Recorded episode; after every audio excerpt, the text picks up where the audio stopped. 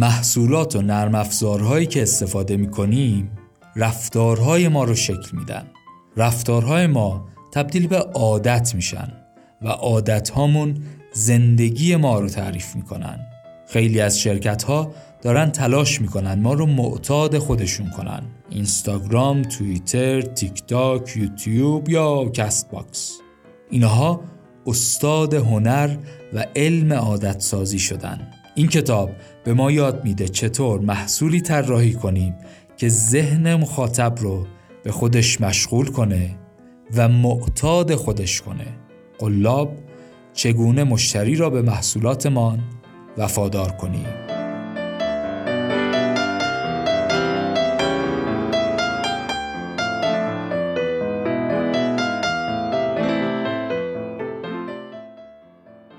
سلام.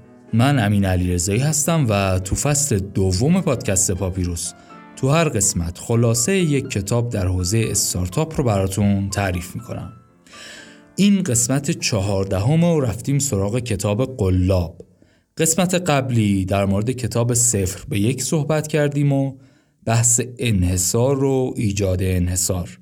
قبلتر در مورد تست ایده هم صحبت کردیم در مورد مشکلات و سختی های راه صحبت کردیم و الان دیگه وقتشه یکم در مورد محصول صحبت کنیم. و یکی از کتاب های این حوزه یعنی قلاب رو انتخاب کردیم. می‌خوایم ببینیم این اپلیکیشن ها مثل اینستاگرام چی کار می‌کنن که ما رو معتاد خودشون می‌کنن. آدم های امروز با آدم های گذشته متفاوتن. نیازهاشون هم متفاوته خواسته هاشون هم متفاوته. بنابراین طراحی محصول تو دنیای امروز هم با گذشته متفاوته. یعنی تو دوران جدید باید یه جور دیگه ای محصول طراحی کنیم. تفاوتش هم اینجاست که باید یه چیزی درست کنیم که مشتری حتی وقتی به اون نیاز نداره بازم دنبالش بگرده. استفاده از گوگل و اینستاگرام و لینکدین و تیک تاک و اینها مثل نیاز به لباس و بخاری و کولر و غذا نیست. مثل نیاز به خوابیدن نیست. مثل نیاز جنسی نیست.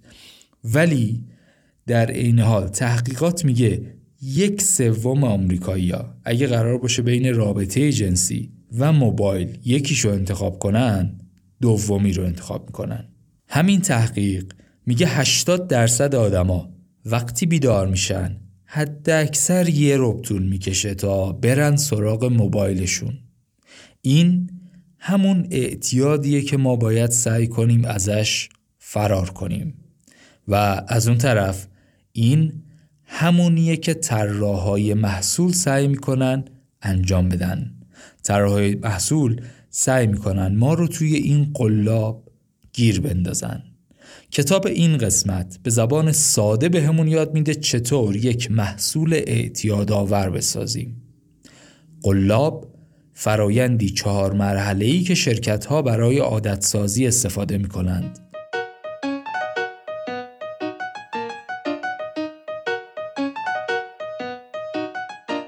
اسپانسر این قسمت پادکست همتیکه. همتیک یک استارتاپ ایرانیه که نرم افزار مدیریت پروژه داره ولی فقط مدیریت پروژه هم نیست. امکانات خوب دیگه هم داره. همتیک امکان برنامه ریزی و زمانبندی و مدیریت هزینه ها و به خصوص گزارشات تحلیلی و کاربردی خوبی میده. اگه شرکتی دارید یا با یه تیمی پروژه انجام می‌دید یه سر به سایتشون بزنید. یه پلن رایگان هم دارن که می‌تونید همیشگی از این امکانات اولیش استفاده کنید. اگر هم امکانات بیشتری لازم داشتید می‌تونید طرحتون رو ارتقا بدید. اگه خواستید طرحهای بالاتر رو خریداری کنید با کد تخفیف پاپیروس P A P Y R U S می‌تونید چهل درصد تخفیف بگیرید. این تخفیف برای پنجاه نفر اولی که بخوان طرحهای پیشرفته بخرن فعاله. همتیک.com آدرس سایتشون هست که لینکش رو می‌گذارم توی توضیحات اپیزود.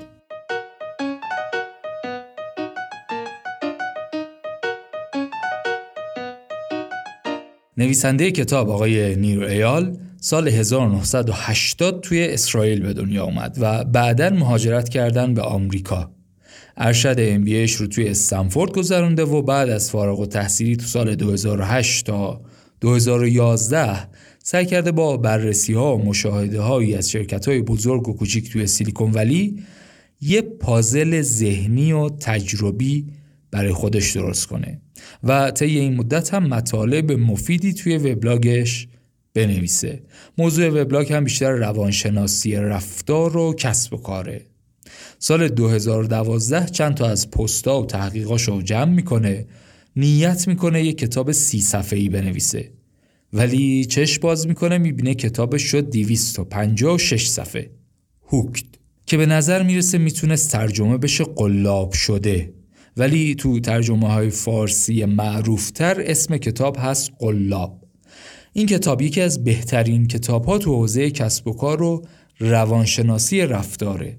یه بخشی از محتوای این کتاب حرفاییه که مقدمه برای اینکه وارد موضوع بشیم. عادت رو توضیح میده عادت سازی رو توضیح میده و اهمیت اینها رو میگه. یه بخش بزرگی از کتاب هم توضیحات مسیر ساخت عادته. ما هم تقریبا همین حرفا رو توی این اپیزود خواهیم زد. انتشارات هورمزد کتاب رو با ترجمه آقای علی شهشناس منتشر کرده. انتشارات آریانا قلم هم با ترجمه آقای سعید قدوسی نژاد. و انتشارات کتاب مهربان هم با ترجمه آقای دکتر اسداللهی منتشر کرده. هر سه هم ترجمه خوبی دارن و کیفیت چاپ خوبی هم دارن.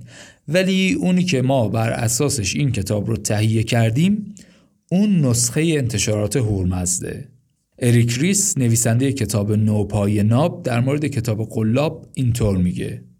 این کتابی است که هر کسی که دغدغه هدایت درگیری کاربر با محصول را دارد باید بخواند.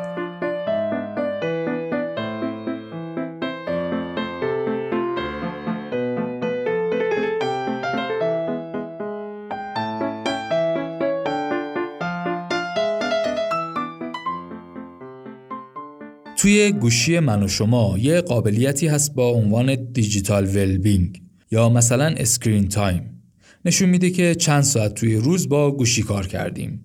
به ساعت و دقیقه و ثانیه میگه تو هر اپلیکیشنی چه مدتی رو گذروندیم. تجربه شخصی من اینه که 90 درصد آدم ها اگه میگن ما روزی نیم ساعت توی اینستاگرامیم برید چک کنی متوسط یه ساعت و نیم و داشته.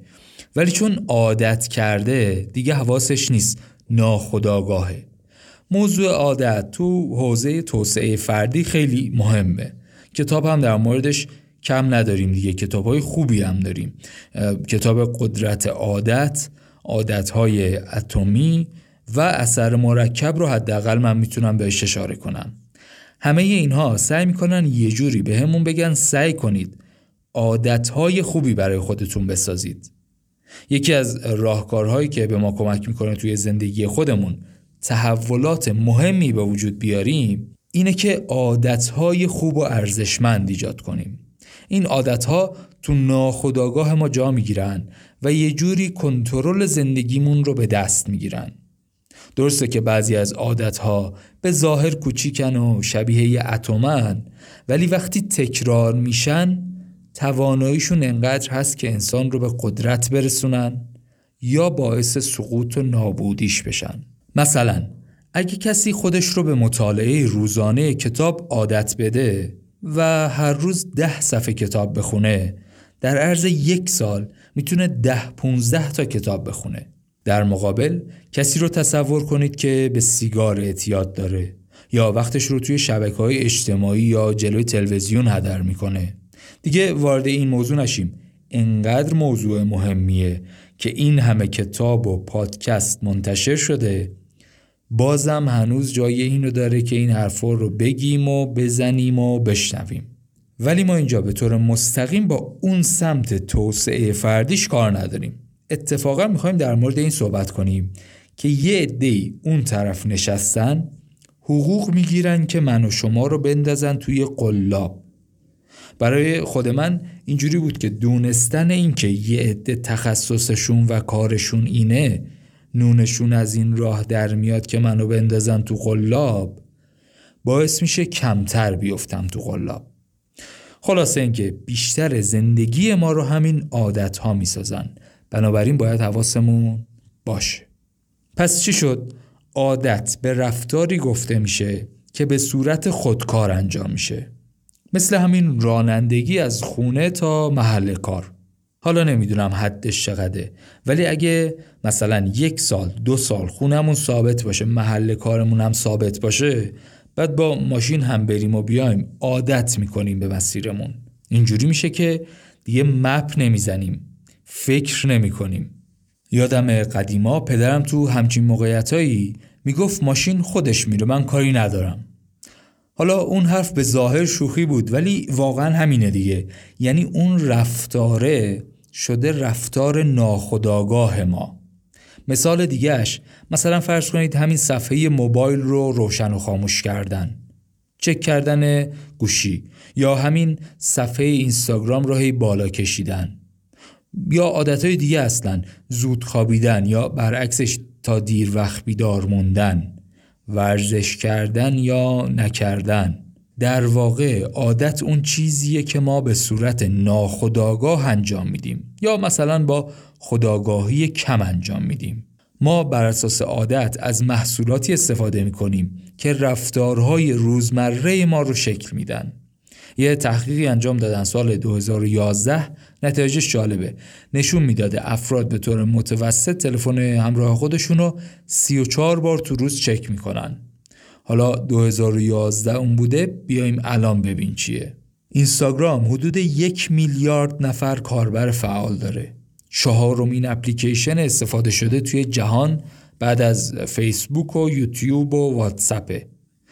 زمان متوسطی که یه نفر که فعال توی فضای مجازی و گوشی هوشمند داره حدود 153 دقیقه در روزه که از این 153 دقیقه به طور متوسط 53 دقیقهش سهم اینستاگرامه یعنی حدود یک سوم یعنی چی؟ یعنی با این شرایط باید بپذیریم که توی قلاب گیر افتادیم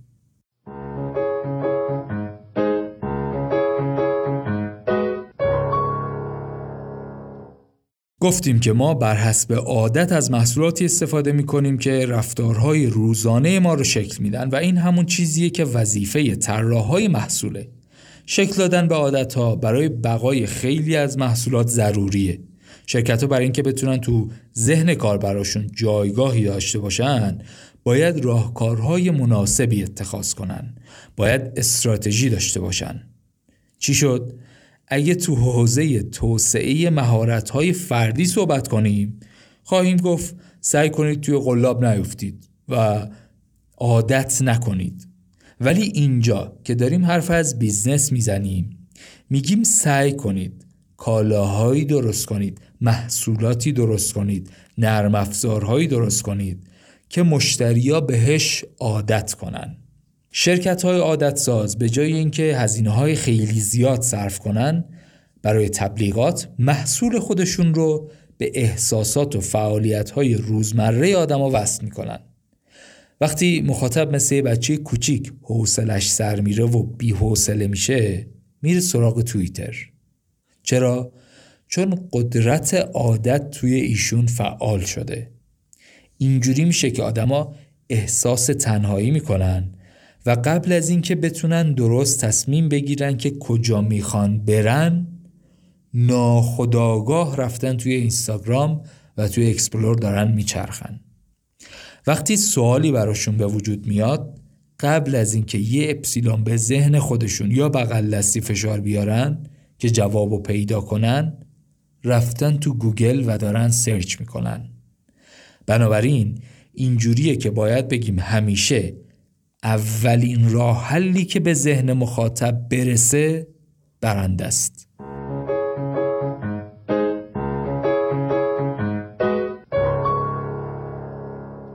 توی اپیزود قبلی گفتیم که اگه بخوایم یک کسب و کار رو ارزش گذاری کنیم البته روش های مختلفی داره.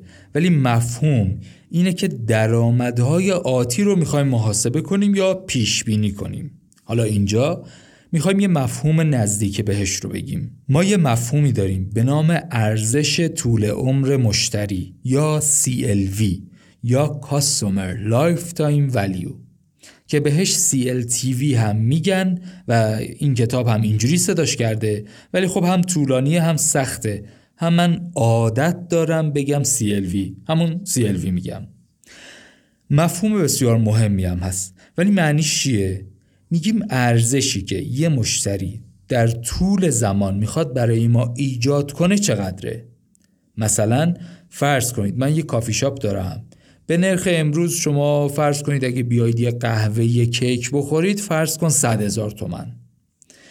ولی ولی من نباید شما رو یه مشتری صد هزار تومنی بدونم. من اگه خدماتم خوب باشه قهوم خوب باشه کیکم خوب باشه خوب ارائه کنم محیط دنج باشه شما بازم برمیگردید. و دفعه بعدی با دوستاتون برمیگردید. دفعه بعدتر با خانواده میایید برای تولد. کار نداریم. شما ممکنه در طول زمان ده بار به من مراجعه کنید. اگر یک جامعه بیتورمی بود شما برای من در طول زمان یک میلیون تومن ارزش ایجاد می کردید حالا که تورم داریم مثلا این عدد میشه فرض کنید 700 هزار تومن هر بار تکرار خرید شما باعث میشه ارزش طول عمر مشتری بیشتر بشه. فرقی نمی‌کنه.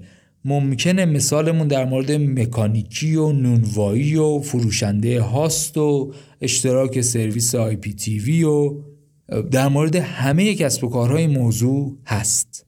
ولی مسئله چیه؟ مسئله اینه که من یه وقتی سوپرمارکت دارم دور میدون ونک. تعداد معتنابهی آدم هر روز هر ساعت از اونجا رد میشن.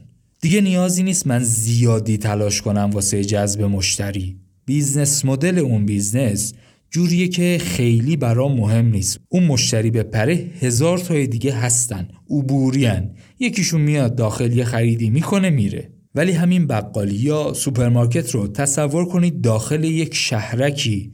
که دو تا سوپرمارکت داره. اینجور موقعیت ها مدل سلام احوال پرسی نوع چیدمان قیمت خدمات همه چی فرق می‌کنه. چرا؟ چون من باید شما رو جذب کنم. چون اگه من شما رو جذب کنم که خریدای خونتون رو همشو از من بکنید برندم. اگه شما رو از دست بدم شما دیگه میرید همه خریدهاتون رو از رقیب می‌کنید. بعد اگه یه مقدار شانس بیارم هم شهری هم باشم خدماتم هم خوب باشه می‌تونم شما رو به عنوان مشتری دائم خودم داشته باشم. حالا این مفهوم رو چرا گفتیم؟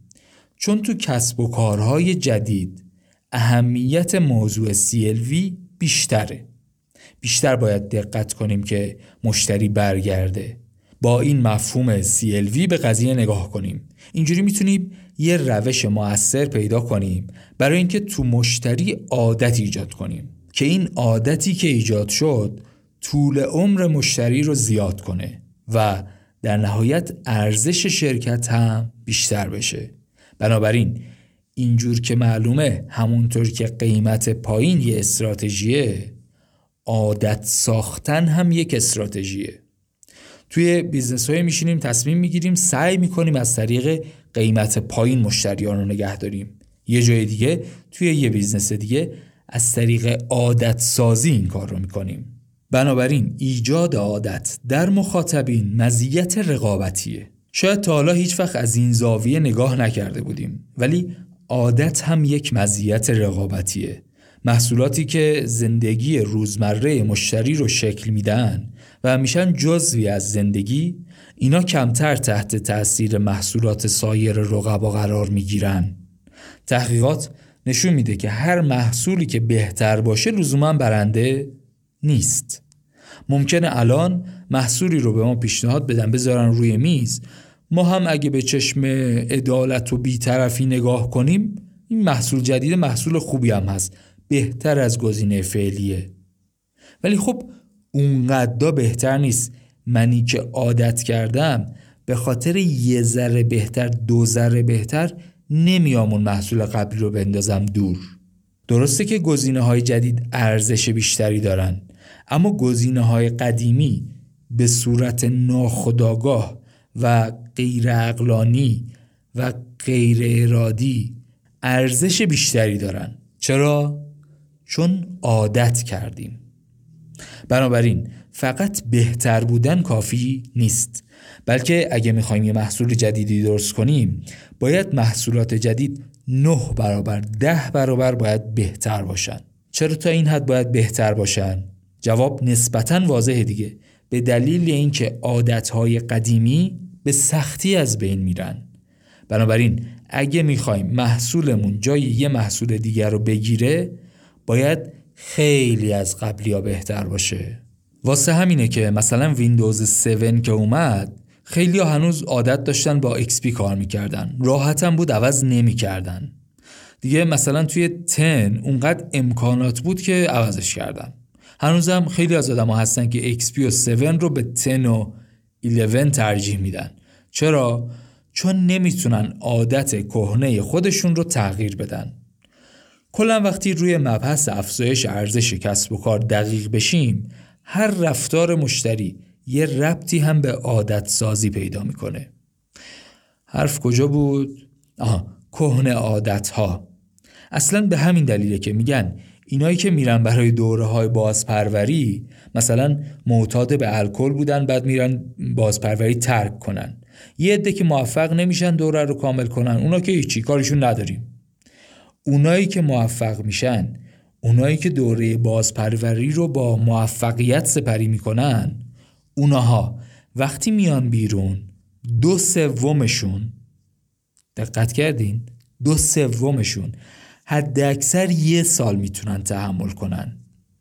یه جایی یه روزی یه چیزی میشه دوباره بطریا تو دستشونه. دوباره برگشتن سراغ عادتهای قدیمی. مثال غیر الکلی هم بزنیم. یه ذره روتین تر هست. حتما دور براتون دیدین. رژیم. رژیم لاغری. اونایی که با رژیم غذایی وزن خودشون رو کم می‌کنن به طور متوسط طی دو سال به وزن اول خودشون برمیگردن. چرا؟ به خاطر همون عادتهای قدیمی. اصلا مشکل همینجاست. رفتار و عادت گذشته دشمن ساخته شدن عادتهای جدیده. عادتها اونایی که قدیمی ترن زورشون بیشتره.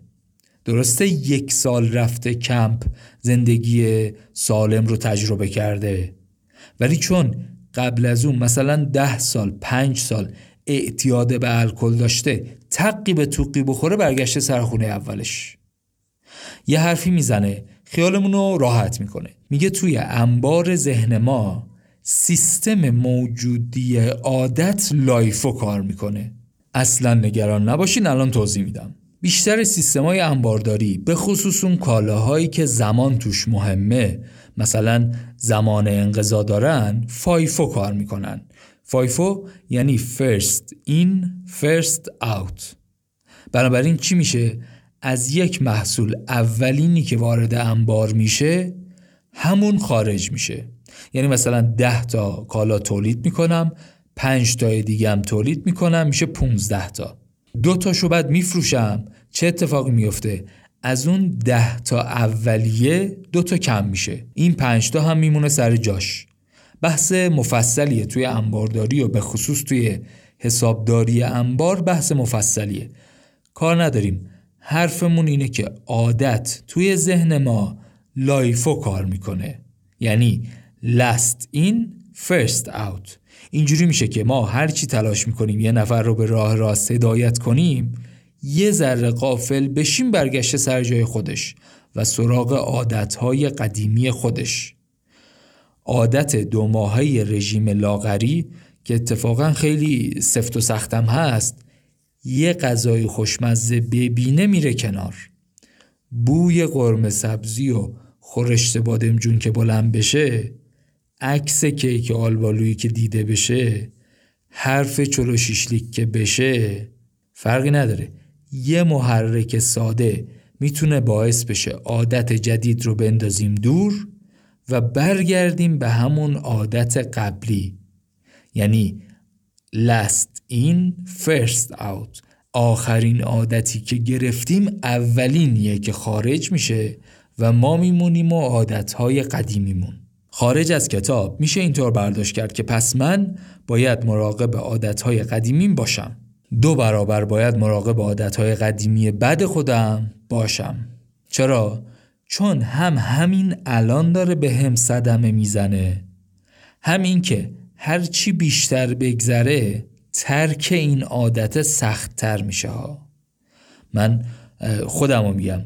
شب دیر خوابیدن منظم ورزش نکردن اینا عادتهای بدیه که من دارم شما چطور؟ شما هم دارین؟ حواستون بهش هست؟ هرچی بگذره ترکش سختتر میشه ها از ما گفتم بود خلاصه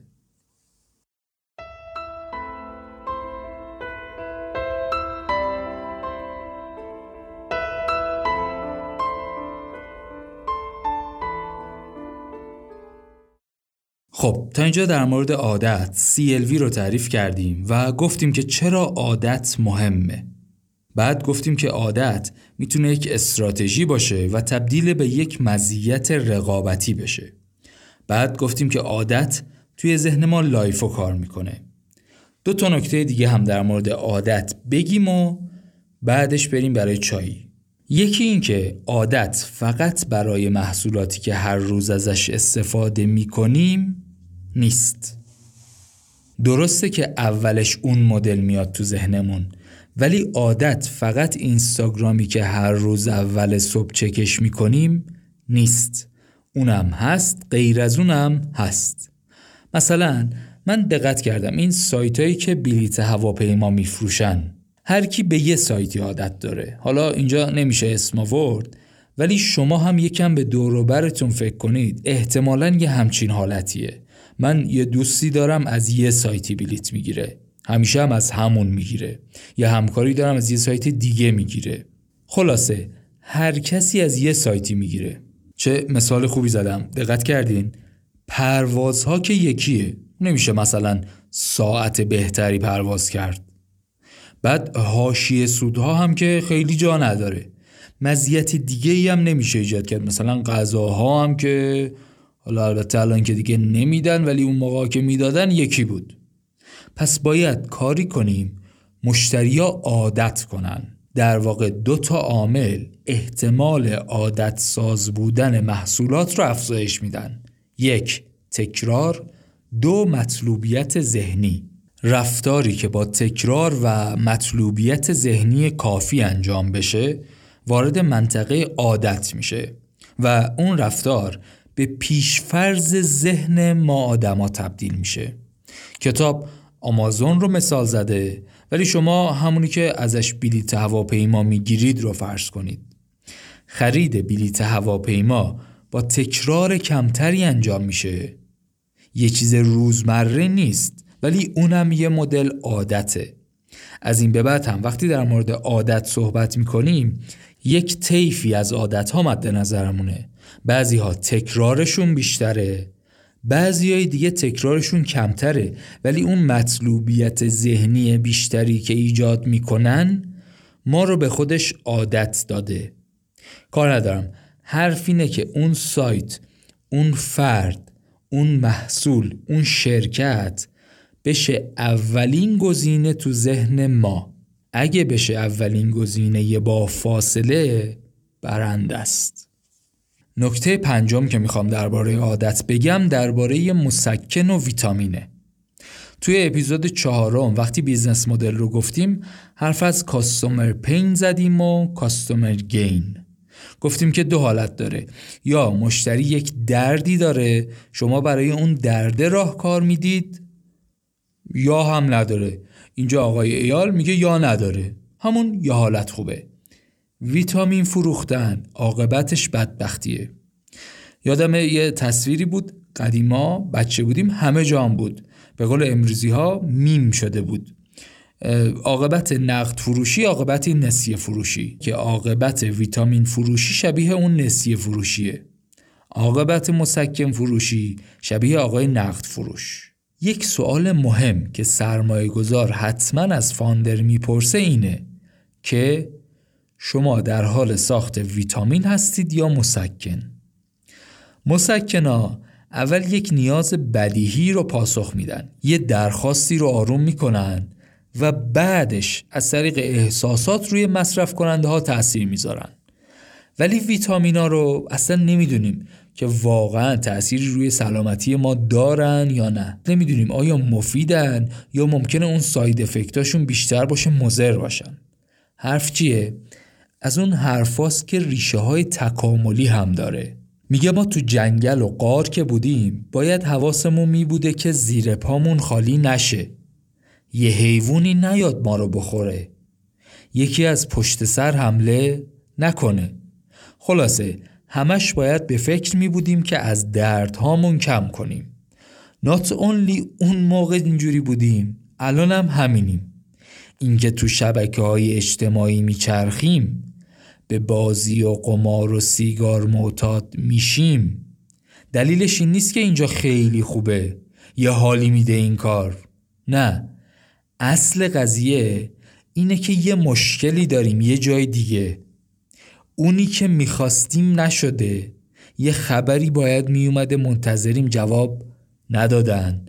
یه چیزی باید کسب می‌کردیم نتونستیم. حالا پناه میاریم به بازی.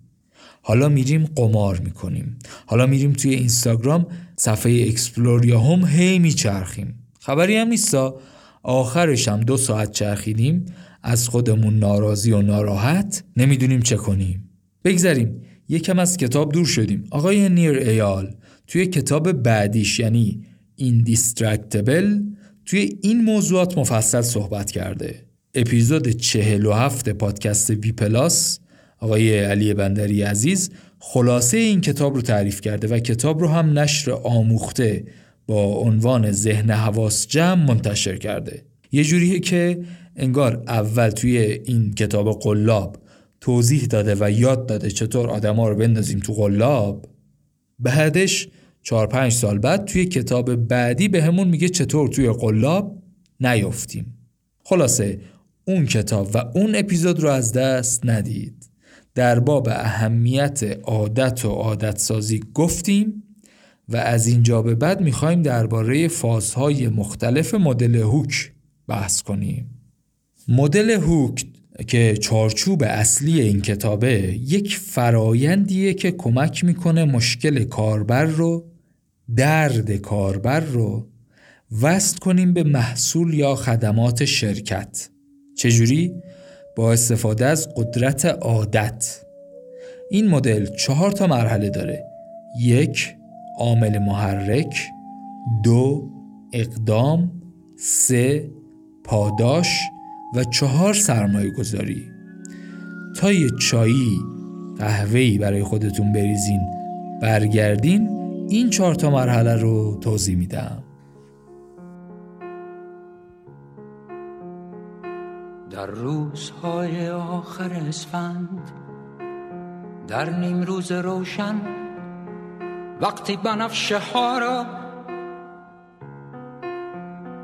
با برگ و ریشه و پیوند و خاک در جعبه های کوچک چوبین جای می‌دهند. در روزهای آخر اسفند در نیم روز روشن وقتی بنفشه ها را با برگ و ریشه و پیوند و خاک در جعبه های کوچک چوبین جای می‌دهند. جوی هزار زمزمه درد و انتظار. در سینه می خروشد و بر گونه ها روان. جوی هزار زمزمه درد و انتظار. در سینه می خروشد و بر گونه ها روان. ای کاش آدمی وطنش را همچون بنفشه ها می‌شد با خود ببرد هر کجا که خواست. ای کاش آدمی وطنش را همچون بنفشه ها می‌شد با خود ببرد هر کجا که خواست اولین گام تو چرخه قلاب چیه؟ trigger یا عامل محرک یا محرک محرک ها مثل صدای زنگ ساعت هستن که امروز صبح با اون بیدار شدیم. یا مثلا همین پادکست که منتشر شد یک notification ی اومد روی گوشی شما. یا یه کسی که follow ش کردید live بگذاره توی اینستاگرام برای شما notification میاد. یا مثلا توی اتوبان که دارید رانندگی می‌کنید یه بیلبورد تبلیغاتی می‌بینید. یا یه مدتی که یه نفری پستی توی اینستاگرام نگذاشته بگذاره یه notification برای شما میاد که فلانی پست گذاشت. یا چند وقتی اگر به نرم افزارهای یادگیری زبان توی گوشی مراجعه نکنید یه notification بهتون میده. به این جور چیزا میگن تریگر یا عامل محرک یا محرک. این جور محرک ها باعث میشن رفتارهای روزانه ما شکل بگیره. هر محرکی فعال کننده یه رفتاره. مثالی که کتاب برای عادت زده روند تشکیل مرواریده مرواریدها وقتی تشکیل میشن که یک جسم خارجی داخل صدف میشه. یه جسم کوچک مزاحم. بعد صدف برای محافظت از خودش شروع می‌کنه یک ماده ای ترشح می‌کنه یک لایه دور اون جسم خارجی ایجاد می‌کنه. این کار همینطور ادامه پیدا می‌کنه و با گذشت زمان مروارید شکل می‌گیره. عادت ها هم برای ما آدما مثل یه مروارید تشکیل میشن. البته با این تفاوت که همه عادت های ما مروارید و ارزشمند نیستن. یعنی حداقل من خودم همه عادت هام خوب نیست. بگذاریم. محرک ها برای ما نقش هسته مروارید رو دارن و رفتار ما رو فعال می‌کنن و ما رو به سمت انجام اون کار میکشونن پس چی شد؟ جرقه عادتهای جدید رو محرک های بیرونی می‌زنن ولی ولی ولی اون محرک بیرونی وقتی با محرک های درونی با هم قاطی میشن اون موقع است که دیگه کاربر افتاده تو دام قلاب نفهمیده نفهمیده. همونطور که متوجه شدین ما تو مدل هوک محرک های بیرونی داریم و محرک های درونی.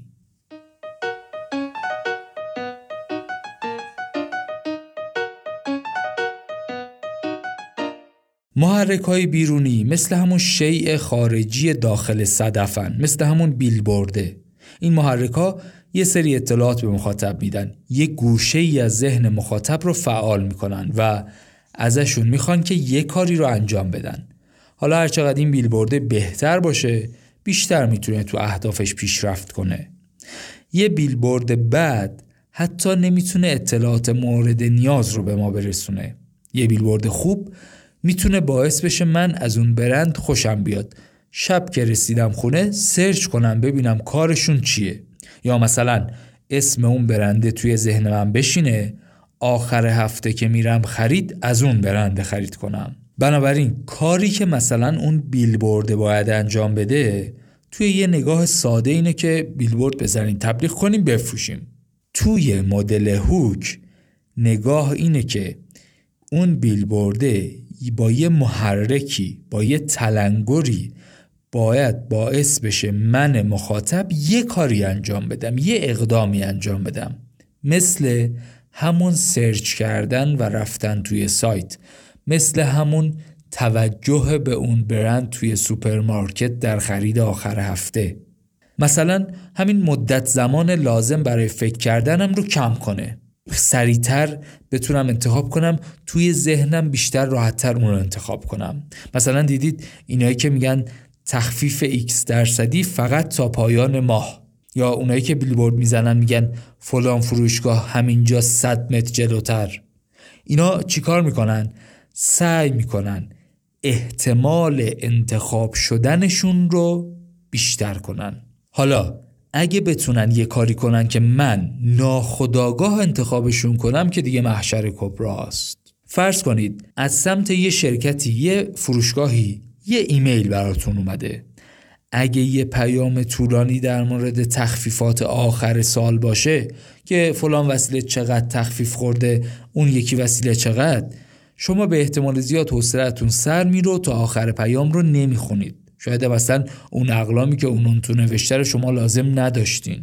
یعنی حتی اونقدر جذبتون نکرده که وارد سایته بشین و یه اقدامی انجام بدین. و ببینین تخفیفا چی هستن چقدر هستن. ولی اگه یه شعار قشنگی نوشته باشن یه copywrite خوبی انجام داده باشن ممکنه با یه دکمه با یه لینک ما رو ببرن توی وبسایتشون. این دکمه call to action ی که توی ایمیل گذاشته محرک بیرونیه. همون جسم مزاحم داخل صدف.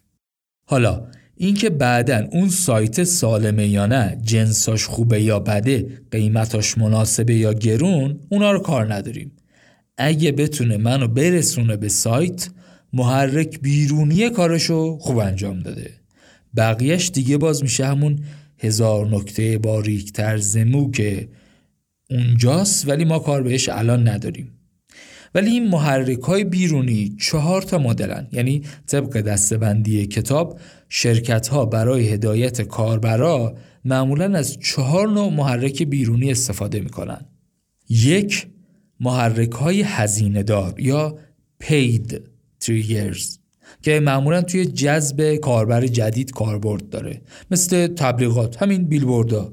فرقی نداره. بیلبوردهای بزرگ وسط خیابون تبلیغای تو یوتیوب بنرهای توی سایت های خبری همه اینا میرن توی دسته محرک های هزینه دار. یه پولی میدیم یه هزینه می‌کنیم یه توجهی رو جلب می‌کنیم. دو محرک های سوداور ها؟ تو اپیزود قبلی در مورد موضوع ترجمه صحبت کردیم. این عنوان محرک های سوداور به نظر من خوب نیست. اصلش هست earned triggers مثلا به نظر من میشه گفت محرک های کسب شده. چیه؟ مثلا ما یه تبلیغی می‌سازیم ویدئویی. انتظار داریم مثلا ده هزار نفر ببیننش. بعد یه دفعه این فیلم وایرال میشه 15 میلیون نفر میبیننش.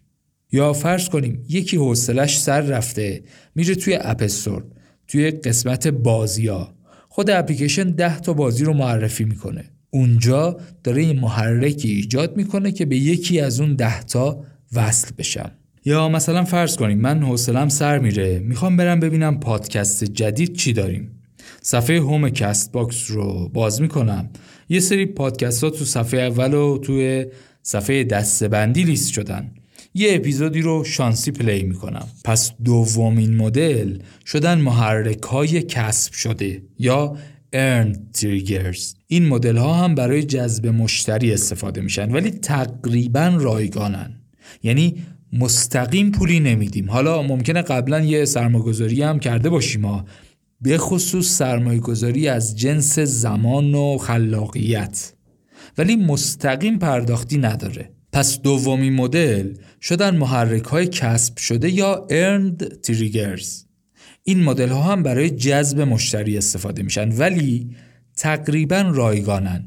یعنی مستقیم پولی نمیدیم. حالا ممکنه قبلا سرمایه گذاری کرده باشیم. به خصوص سرمایه گذاری از جنس زمان و خلاقیت. ولی مستقیم پرداختی نداره. سه محرک های رابطه محور یا Relationship Triggers. این مدل محرک ها همونطور که از اسمشون پیداست بر اساس رابطه شکل می‌گیرن. مثلا من یک ویدئویی توی اینستاگرام می‌بینم خوشم میاد لایک می‌کنم. چون من با شما رابطه دارم اینستاگرام فکر می‌کنه این ویدیو احتمالا می‌تونه به شما هم خوش بیاد. بهتون نشون میده. یا اصلا واضحتر از اون شما میرید دکتر از خود پزشک و تجهیزاتش و علمش و رفتارش خوشتون میاد و به دوستاتون معرفی می‌کنید. همین توصیه دهان به دهان یه مدلشه مثلا.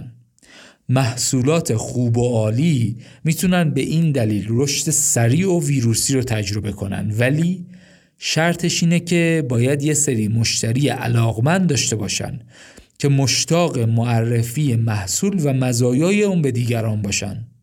حالا تا همین الان که اینجا هستیم بگم این معرفی هایی که ما رو می‌کنید پاپیروس رو به دوستاتون به همکاراتون این میشه از اون محرک های رابطه محور. یعنی شما با اون دوستتون یه رابطه ای دارید. احساس کردید که اینجا هم یه پادکستیه که یه سری فایده هایی داره پیشنهادش می‌کنید به اون.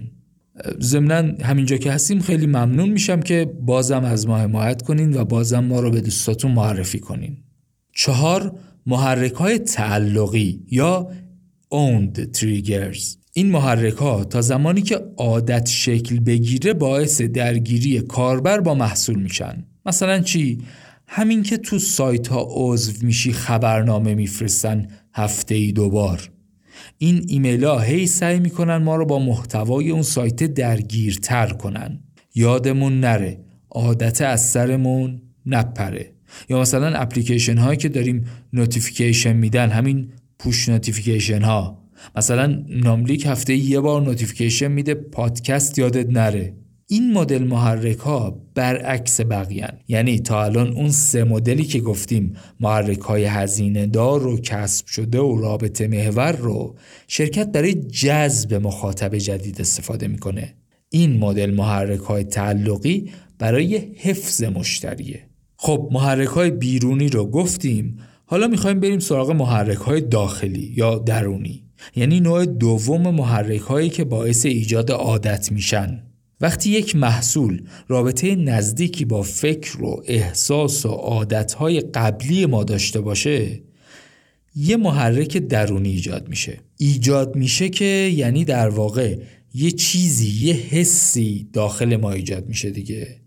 برعکس محرک های بیرونیه. محرک های بیرونی مثلا مثل همین notification روی گوشی و call to action ورود به سایت و بیلبورد و نمی‌دونم محرک های بیرونی همشون یه چیزی هن که لمس میشن دیده میشن شنیده میشن. ولی محرک های درونی ما اصلا نمیشه که بشنویمشون ببینیمشون لمسشون کنیم. مثلا اونایی که احساس کسالت می‌کنن دنبال هیجانن به سمت عنوانهای جذاب کشیده میشن. اونایی که استرس دارن دوست دارن یه جوری از این استرس فرار کنن. دنبال یه تسکینگر دنبال یه مسکن میگردن میرن وبگردی می‌کنن یا تو شبکه های اجتماعی میگردن. صفحه های شبکه اجتماعی رو بالا پایین می‌کنن. کانال های تلویزیونی رو بالا پایین می‌کنن.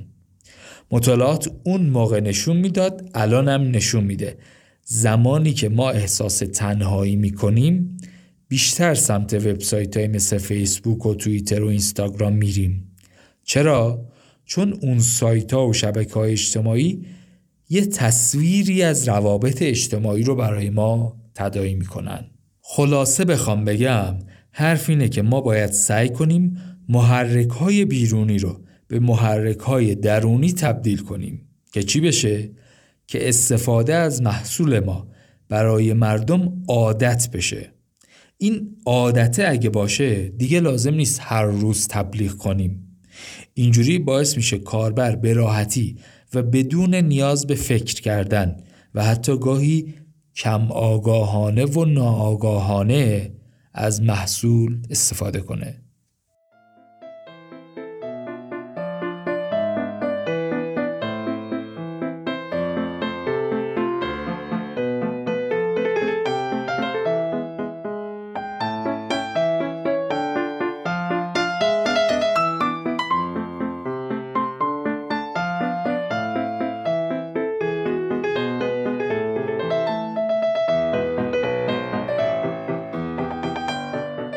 خب تا اینجا گفتیم که مرحله اول تو چرخه قلاب محرکه یا همون trigger.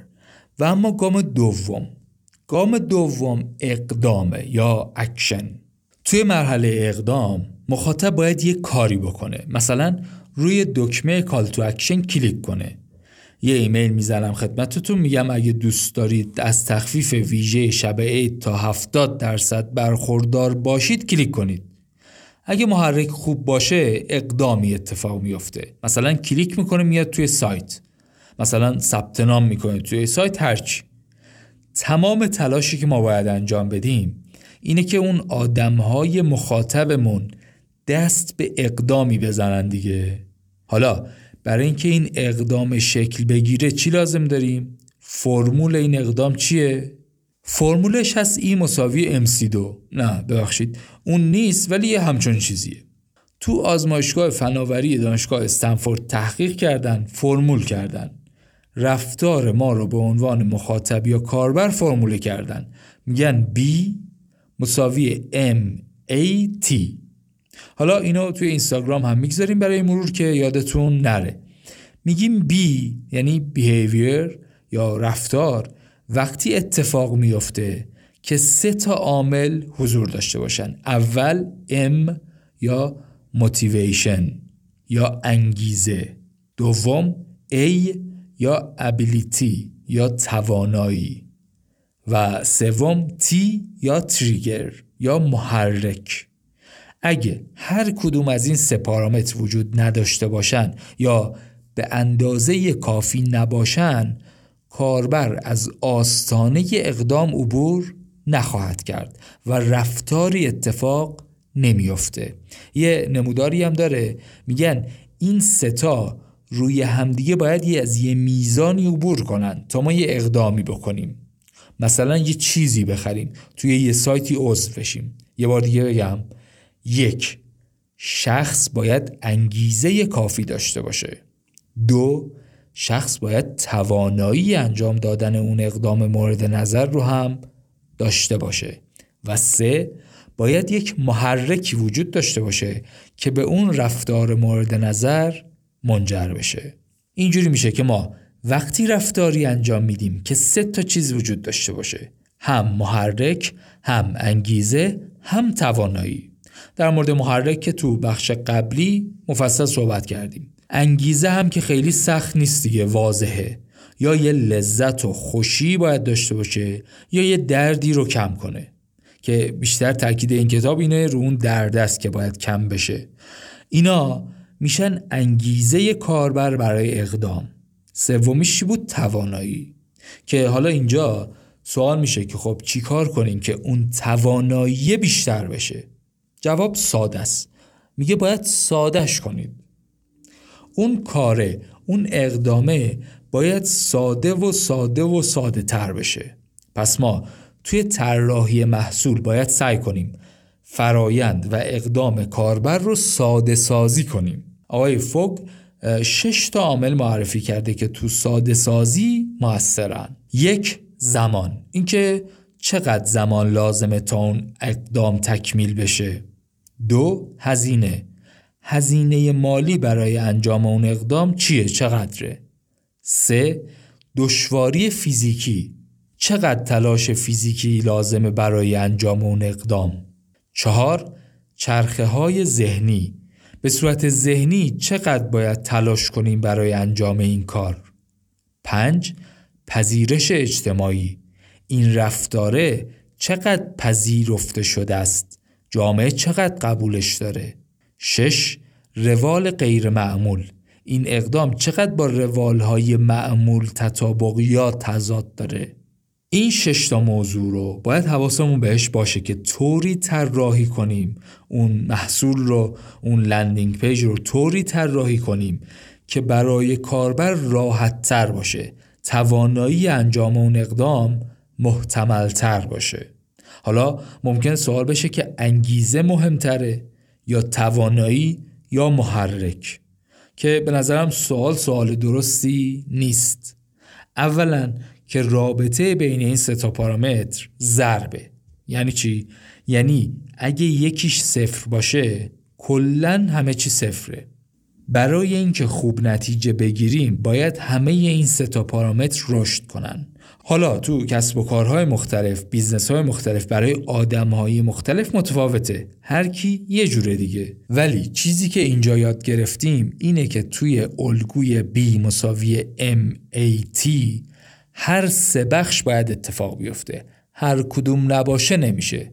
ستاش باید کنار هم قرار بگیرن که اقدام و رفتار اتفاق بیفته. این شد گام دوم. حالا می‌خوایم بریم سراغ گام سوم.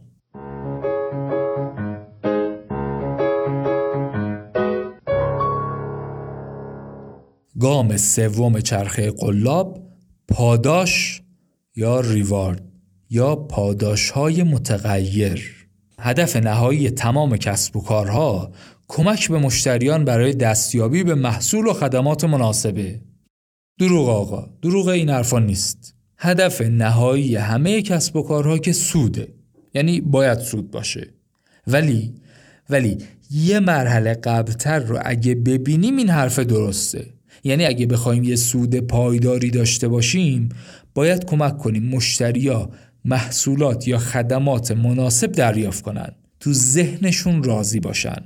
کاری که باید بکنیم اینه که انگیزه مخاطب رو زیاد کنیم. چجوری؟ با دادن پاداش. تو مرحله پاداش یا گام سوم باید به مشتری پاداش داده بشه که انگیزه برای اقدام رو تقویت کنه. کتاب میگه ضمنا این پاداشه باید غیر منتظره هم باشه. مثلا همین اینستاگرام یا توییتر یا لینکدین فرقی نداره. هر کدوم از این شبکه های اجتماعی که feed دارن یه صفحه ای دارن که feed داره و ما هرچی scroll کنیم به انتها نمی‌رسه یه صفحه از بی نهایت اطلاعات. اینا دقیقا دارن از همین فرمول استفاده می‌کنن. ما وقتی توی اینستاگرام میچرخیم و هی اسکرو می‌کنیم سفر رو می‌بریم پایین ببینیم دیگه چه خبر همین کار ما نشون میده اون مهندسای بخش محصول شرکت کارشون رو درست انجام دادن.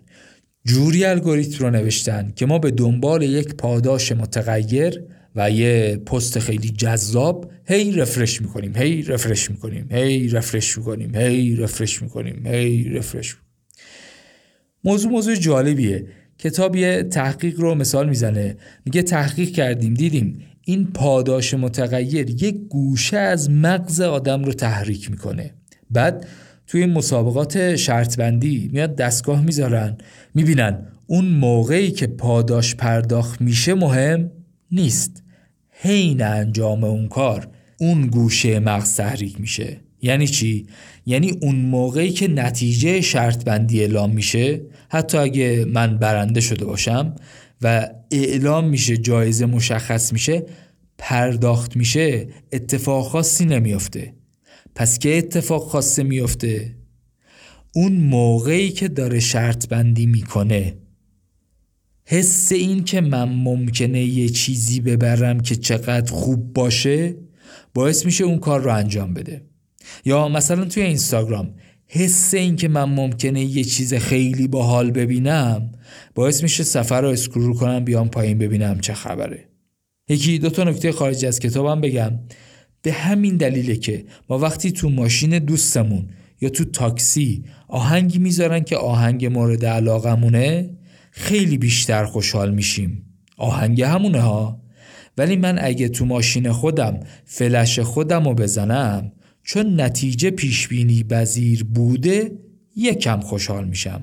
ولی اگه تو تاکسی شانسی آقای راننده آهنگ ایبی بذاره یه دفعه چند برابر خوشحال میشم.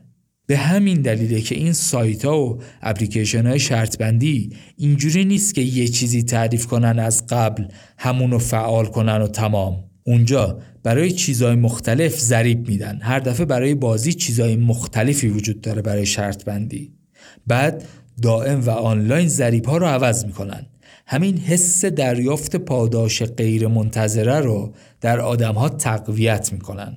اینجوری میشه که مخاطب رو در دام عادت به شرط بندی میندازن. بگذاریم برگردیم به کتاب. کتاب میگه اونایی که میرن کازینو می‌دونن که در نهایت میبازن. ولی میرن که در حین انجام اون شرط بندی ها این احساس لذت بخش رو تجربه کنن. رولت روسی که البته باید تحریمش کنیم می‌دونیم که در نهایت نتیجه ای نخواهد داشت. یا اینکه به احتمال خیلی زیاد نتیجه ای نداره. ولی وقتی داره میچرخه حس می‌کنیم ممکنه اون جایی وایسه که ما یه چیز خیلی خوب برنده بشیم. به خاطر این حسمون در حین چرخیدنشه که این کار رو می‌کنیم. بگذاریم گفتیم تو مدل هوک مرحله سوم پاداش غیرمنتظر است. و گفتیم که مطالعات نشون میده احساس رضایت حاصل از دریافت پاداش ما رو به سمت انجام دادن سوق نمیده بلکه اشتیاق خواستن اون پاداشه که ما رو تحریک می‌کنه. به سمت اون محصول یا خدمت بریم.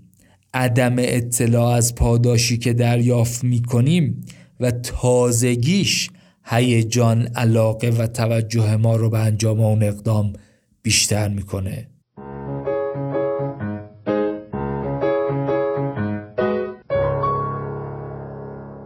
سرمایه گذاری آخرین مرحله از مدل هوک مرحله سرمایه گذاریه مرحله که از کاربر می‌خوایم که یه مقداری فعالیت انجام بدن.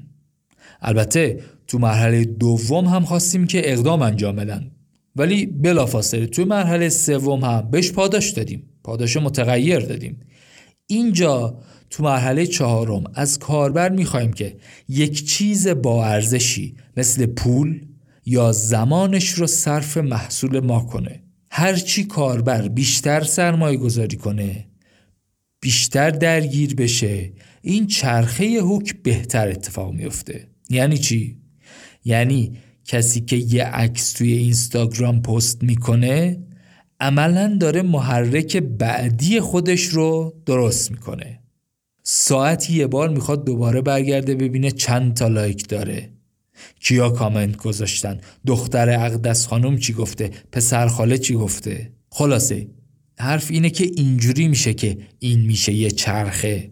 یعنی تو مرحله سرمایه گذاری یه چیزی رو سرمایه گذاری می‌کنیم که صداش بعدن در میاد.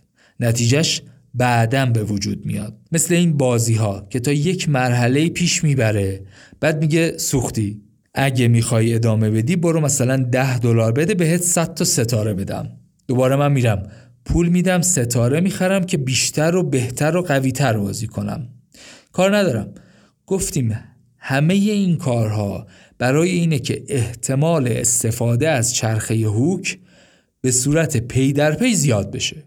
این سرمایه گذاری ها بیشتر درباره پیش های بلند مدت پاداش هاست و به خوشی های زودگذر مربوط نیست.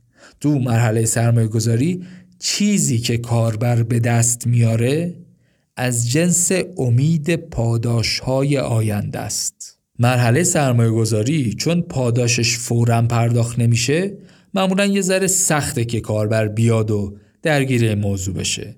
بنابراین برای اینکه این سختی این دشواری کمتر بشه هم باید فعالیت هایی که کاربر رو انجام میدن رو تا جایی که امکان داره آسون کنیم. مثل همون چیزی که تو مرحله اقدام در مورد ساده سازی گفتیم.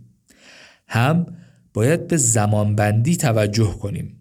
مثلا مثلا وقتی کاربر پاداشی می‌گیره وقتش ترغیب کنیم یک سرمایه گذاری خوب انجام بده. پس چی شد؟ هم ساده کنیم فرایند رو هم به زمانبندی دقت کنیم. هم سعی کنیم ارزش انباشته کاربر توی محصولاتمون رو زیاد کنیم. مثل همین تاکسی های اینترنتی. خب اولش یه اپلیکیشنی که از اینجا ما رو ببره به سر کار از سر کار ببره به خونه از اونجا ببره به اونجا. این جذاب بود. ولی کم کم امکاناتی اضافه کردن که می‌تونستی محلهای منتخبت رو اونجا پین کنی. بعد کم کم امکاناتشون پیشرفت می‌کنه. اینجوری میشه که صبح اول صبح ساعت هفت صبح هشت صبح وقتی بازش می‌کنی خودش یه پیام میاره اونجا. می‌خوای بری سر کار؟ یه دونه دکمه بزن راحت برو.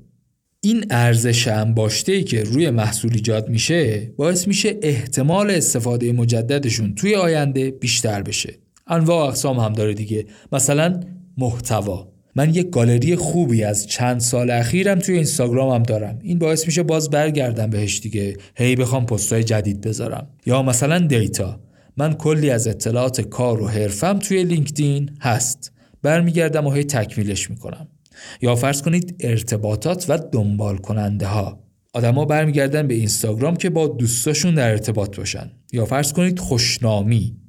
کسی که توی ایبی یا دیجیکالا فروشنده است کلی هم امتیاز داره امتیاز بالا و خوب داره از این امتیاز بالا استفاده می‌کنه دیگه. به همین دلیل برمیگرده. یا مثلا اگه page اینستاگرامش 5 میلیون follower داشته باشه به خاطر خوشنامی و مشهوریت و معروفیتش برمیگرده. یا مثلا مهارت. مهارتی که توی کار با نرم افزارها کم کم کسب می‌کنیم باعث میشه برگردیم دوباره از همون استفاده کنیم. یه مثال جالب داره. مثلا اونایی که با Corel کار می‌کردن با همون راحتن دیگه. احتمالا سراغ Illustrator نمیرن. ولی اونایی که با Illustrator شروع کردن دوباره سراغ Corel نمیرن. یا مثلا نرم افزارهای حسابداری. حسابدارا چند وقت که با یه نرم افزار کار می‌کنن عادتشون میشه. بعد کارشون رو می‌خوان عوض کنن دوست دارن برن یه جایی که همون نرم افزار رو داره. بگذاریم گفتیم که یه سری چیزایی باعث میشه ارزش انباشته روی محصول به وجود بیاد و اینجوری میشه که احتمال بازگشت کاربر بیشتر میشه. چیا بودن؟ یه بار دیگه بگیم محتوا، دیتا، ارتباطات، خوشنامی و مهارت.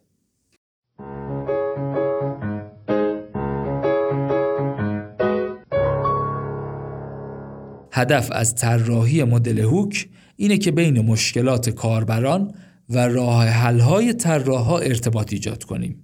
که چی بشه؟ استفاده از محصول بشه عادت.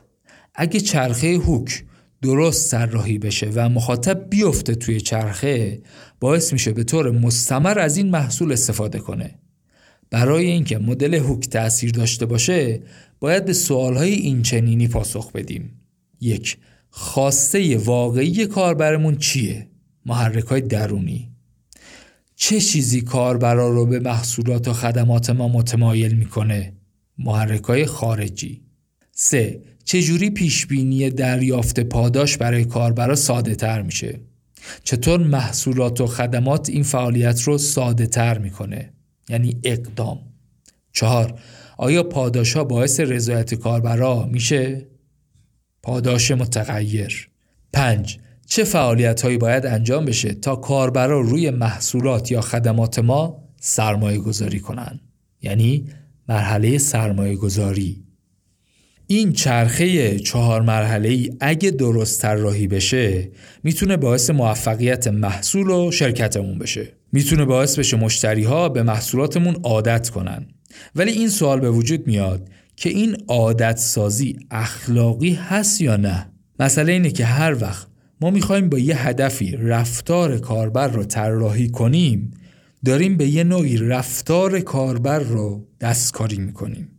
حالا به عنوان طراح محصول مدیر محصول یا کارآفرین می‌تونیم هم تجارت سیگار و تنباکو کنیم هم می‌تونیم مدرسه و دارالفنون بسازیم.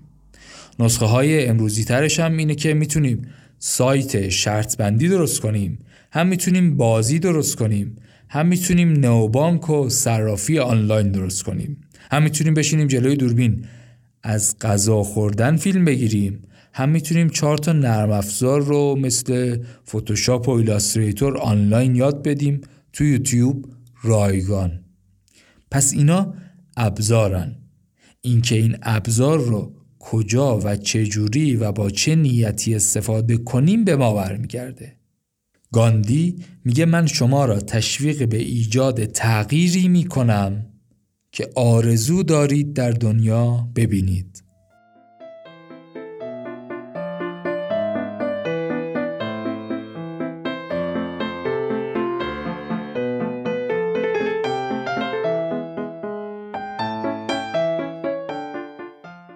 چیزی که شنیدید قسمت چهاردهم پادکست پاپیروس بود که در روزهای آخر اسفند 1400 ضبط و منتشر شد. این اپیزود رو من امین علیرضایی به همراه ماعد سادات تدین فرد درست کردیم. تو این اپیزود ما در مورد کتاب قلاب صحبت کردیم و از مفهوم عادت و عادت سازی توی محصولاتمون گفتیم. گفتیم که CLV یا ارزش طول عمر مشتری چیه و چرا مهمه. بعد گفتیم که اصلا عادت یک مزیت رقابتیه و خیلی هم موندگاره. تو سیستم مغز ما به صورت لایفو ذخیره میشه. بعد گفتیم عادت بحث هر روز استفاده کردن نیست. عادت یعنی وقتی اسم یه چیزی میاد اول یاد چه شرکتی میفتیم. بعد رفتیم سراغ حلقه هوکت و گفتیم که حلقه قلاب کردن چهار تا مرحله داره و در مورد مراحل مختلفش صحبت کردیم. محرک های درونی و بیرونی. اقدام پاداش متغیر سرمایه گذاری و باز دوباره دیگه محرک های درونی و بیرونی. اقدام پاداش متغیر سرمایه گذاری و باز دوباره. همینطور باز دوباره همینطور. اپیزود بعدی. میریم سراغ کتاب راهنمای کارآفرینان از جناب آقای استیو بلنک. ممنون از اسپانسر این قسمت همتیک. ممنون از شما که توی این دو سال همراه ما بودید و حمایت ها و نظرات و لطفتون شامل حال ما بوده. باز هم نظراتتون رو به ما بگید. نقدی دارید سوالی دارید بپرسید. و اگه این اپیزود براتون مفید بود برای دوستاتون برای همکاراتون بفرستید. تا قسمت بعد و تا سال بعد شما رو به خدای متعال میسپارم. عیدتون مبارک.